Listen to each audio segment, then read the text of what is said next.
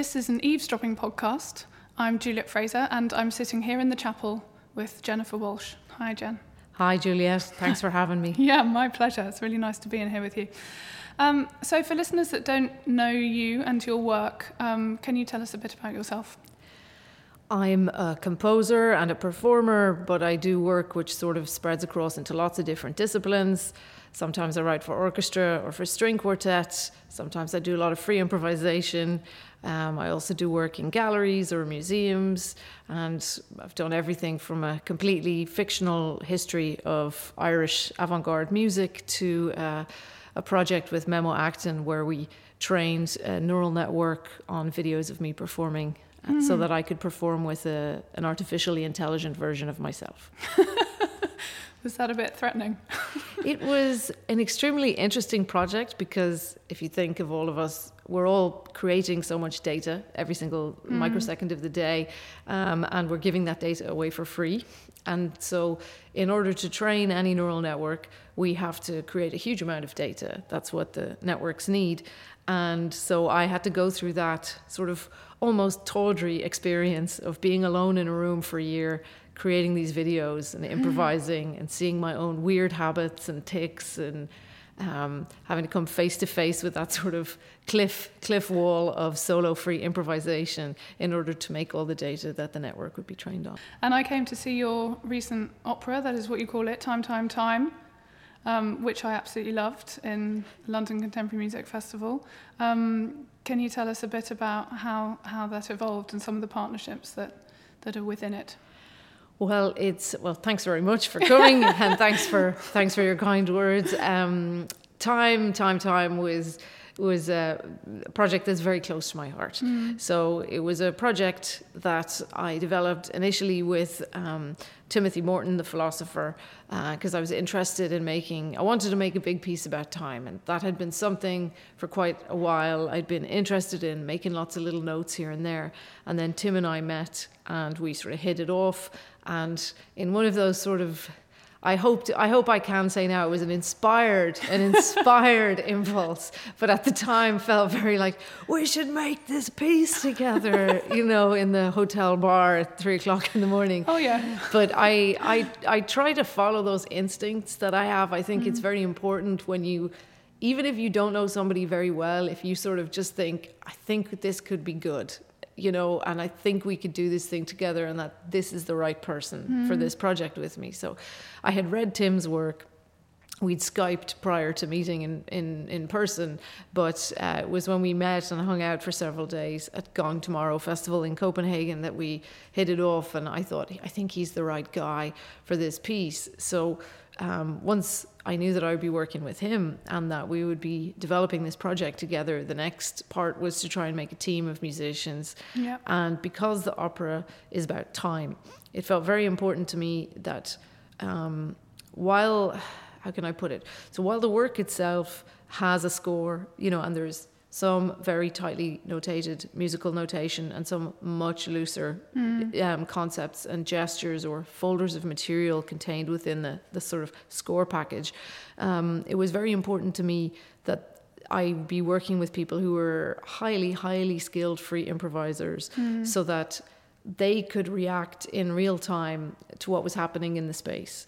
So, I mean, sometimes when I'm saying they're reacting, some of these reactions are like subconscious or they're maybe on the microsecond level. They're yeah. they're very they're very small um, small sort of changes, and then some of them can be quite big. So the the work is designed to work with people who know how to build things in time, yeah. in real time together, and and those are free improvisers. So whole great great the nicest team of people you could imagine. Uh, you know, MC Schmidt, Áine O'Dwyer, and Lee Patterson all of whom I'd worked with before or I'd met before, and then two Norwegian duos, uh, Streifenjunko, that's Espen and Eivind, and Vilde and Inga, who I hadn't met prior to the project right. and were recommended to me, and I listened to their work and I thought it was really excellent. So we all really bonded as a team musically, so that was really fantastic. Uh, I'm interested actually in how, how much of your work you feel is fed by collaboration because I, I know that there's there's a lot of your work that's really just you doing your own thing, writing for your or creating for your own voice and building these different personae.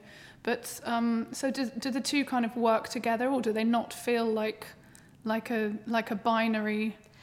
To a me- binary force. to me they feel parts of the same impulse which Mm-hmm. is when i'm working by myself and i'm creating lots of different alter egos like that's a way of working with other people. Oh, yeah, okay. you know um, it's a way of creating a, a family. It's a way of creating a whole sort of peer group or cohort or community that, that i'm responding to and with even if it's imaginary. Um, i certainly think you know, I remember I was on the jury for a residency, and one of the composers wrote in their application, the part of being a composer I like the least is being alone in a room. Mm.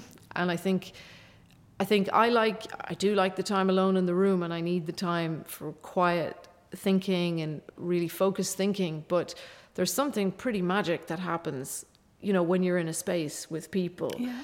and the, it's sort of, it's it's interesting to me because you know, the, the standard model of composition has always been that, or particularly, uh, you know, at least over the last in more recent history, the, the standard model is that the composer is the author of the work. And that's that functions in like a legal sense in that they own the royalties to the performance. They receive the commission fee. They receive 100% of the commission fee. They receive the radio returns you know so like sort of structurally and legally and administratively they're the author of the work in a, an artistic sense it also means they're supposed to be alone in a room and they write this work and you know i often see young composers especially when I went to Darmstadt when I was young, producing the score. Hmm. And, and the idea was that you looked at the score while you listened to the recording because the score was still, you know, the true meaning of what the piece was Yeah. rather than the recording. And it seems, on the one hand, ludicrous to me because in any, like if you think of dance or theatre or film, the idea that like somebody would make this perfect description of the piece before anybody walked in the room together Yeah. you know, and that somehow the performers would then execute it perfectly.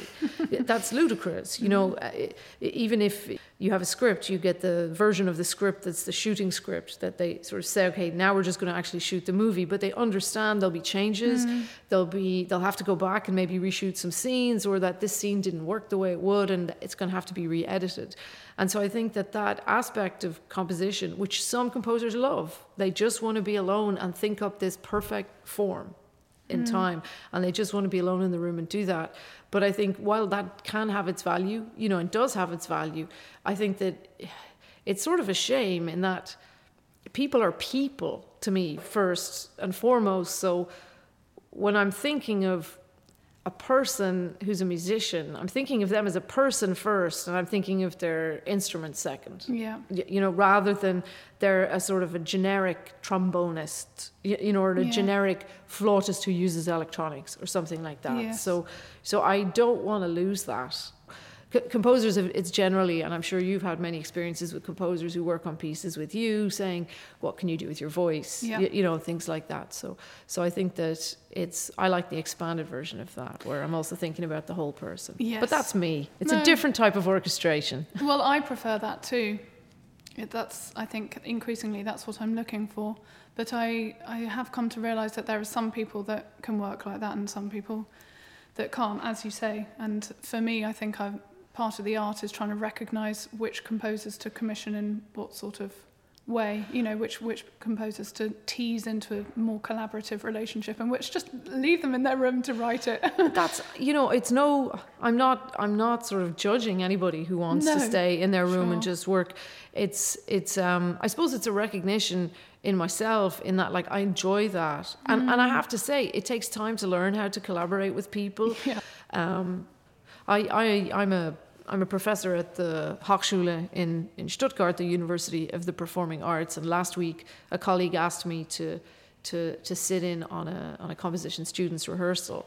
And he was sort of having a, a problem sort of directing the musicians. And it was clear, like, he, he wasn't getting what he wanted, and the musicians were feeling a little bit vulnerable and fragile. And we worked with him, And the second we worked with him, he was fantastic. Mm-hmm. And he figured out how to tell them what he wanted, how to direct them, you know, and it, it was a simple thing, you know, but it's just he wasn't used to, well, how do you direct musicians? How do you figure out, you know, how to tell them how to do things the way that you'd like them to be done? How do you sort of how do you sort of manage a rehearsal so that the musicians feel things are being done efficiently? Yeah. Very interesting, all this. suppose the point is that we have to learn all these skills, and that's not necessarily what one thinks of as being a key part of being a performer. I don't know how much that is discussed at conservatoire level, for example, but it's absolutely crucial, isn't it, to the stage of actually bringing the work to life, to making that transition from from score to performance.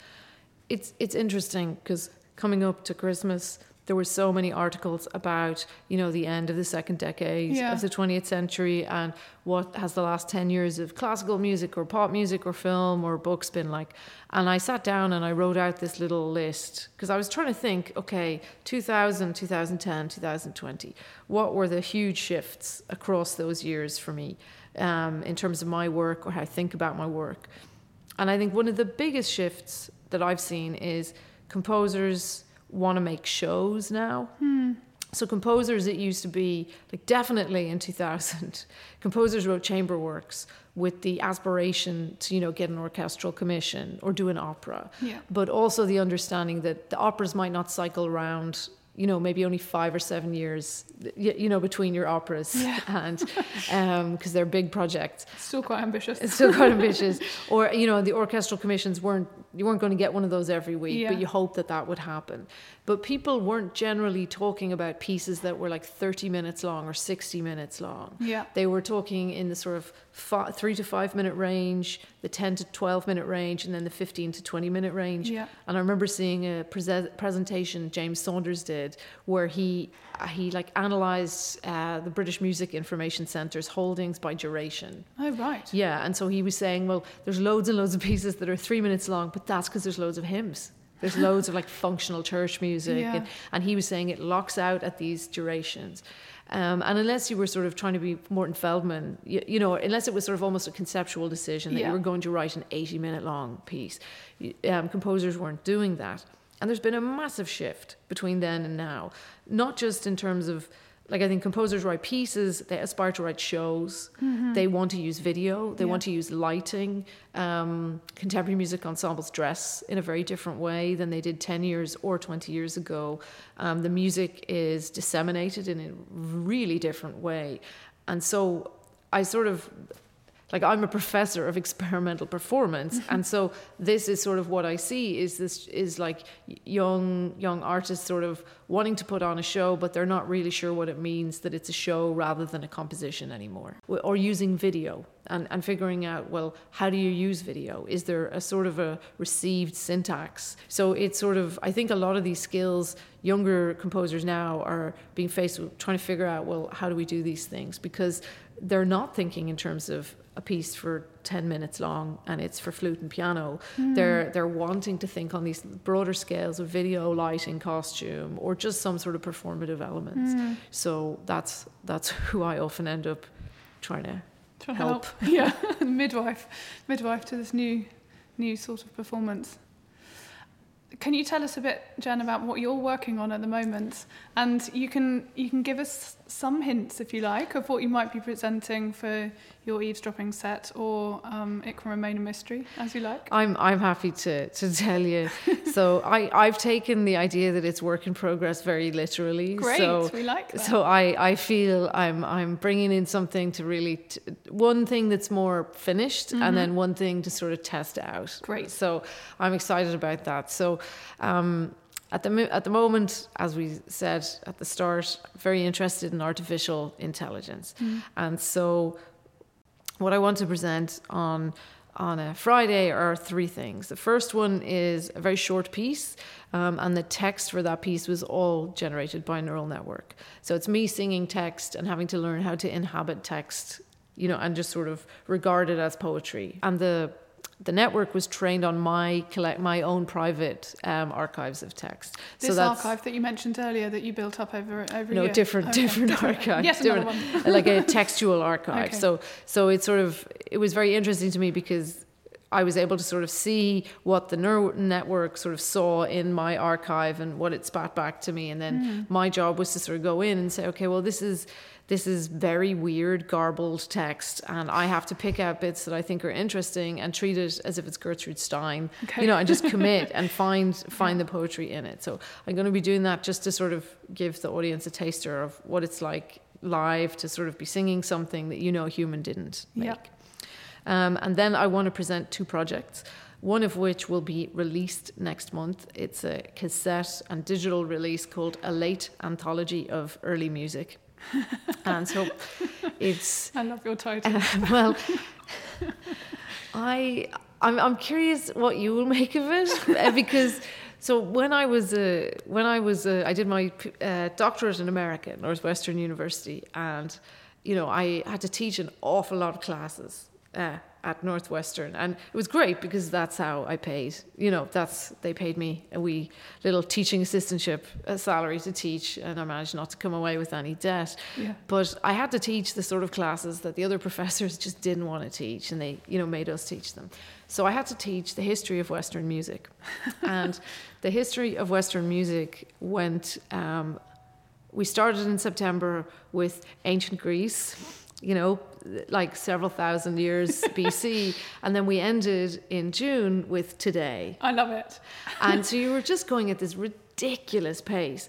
But what was particularly bizarre was that the closer you came to the current day, the slower the history moved. Yeah. So between for the first term, so we're talking like 10, 11 weeks, you had to go from ancient Greece to the end of the Renaissance. right? So you're talking like over a thousand years of music history, you know, over a hundred years of music history per week. Do, do you know, you're sort of just like battling through it really rapidly. Or um, and so what I was interested in was my students hated the class. They all hated it. They found it very difficult to tell the difference between Gregorian chant and is it this type of motet? Oh. Is it a Franconian motet or is it by Machaut or oh. Dufay or Dunstable or you know it was so much vocal music. Yes.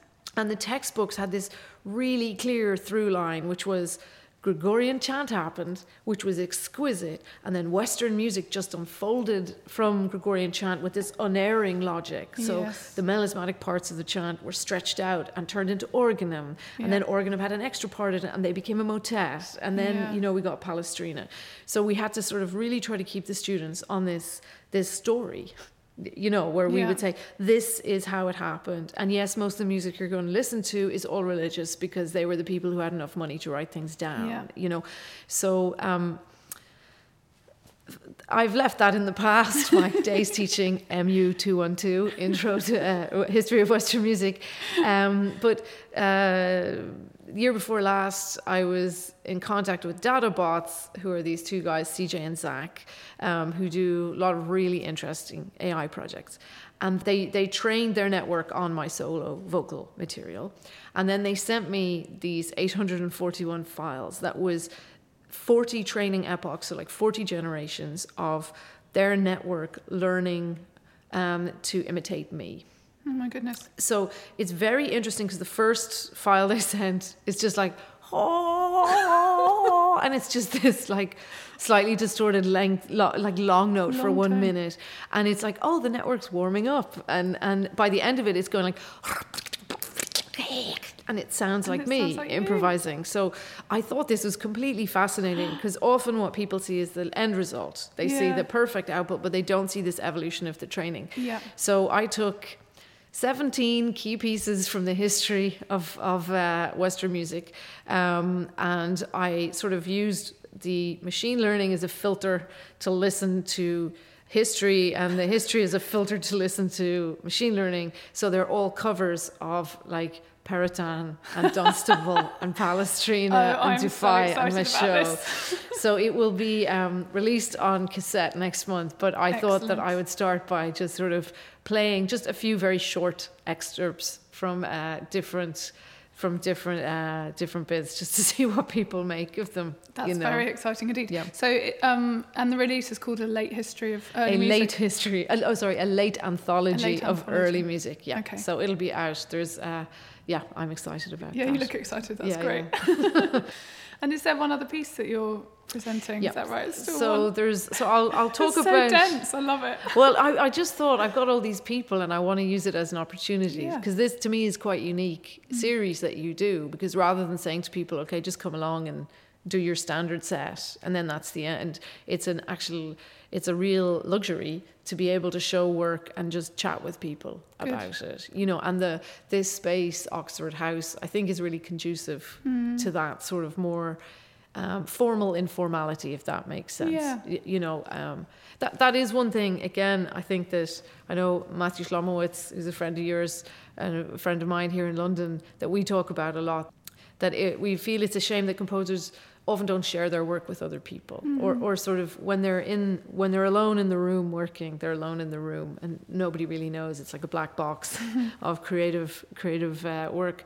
And again, while lots of people work that way, and that's great. I do love sharing work and I love mm-hmm. getting feedback and I love people saying that bit worked for me, that bit I don't know what the hell you're doing. and I can choose whether to Yeah, that's it. well, you know whether mm-hmm. to you know whether to change things or not change things, but it's really good to have an understanding of how the, the work breathes in the space, you know. So um, so the other thing that I'll do is there's a book that I'm working on at the moment. Um, it's all about artificial intelligence. It's sort of a combination of brief, tiny, short stories and weird poems, and then me doing things like feeding the last section of um, James Joyce's uh, Ulysses into a network and seeing how it extends the end of Molly's Molly's uh, soliloquy. So uh, I I'm excited to read some excerpts from that and see what people make of that.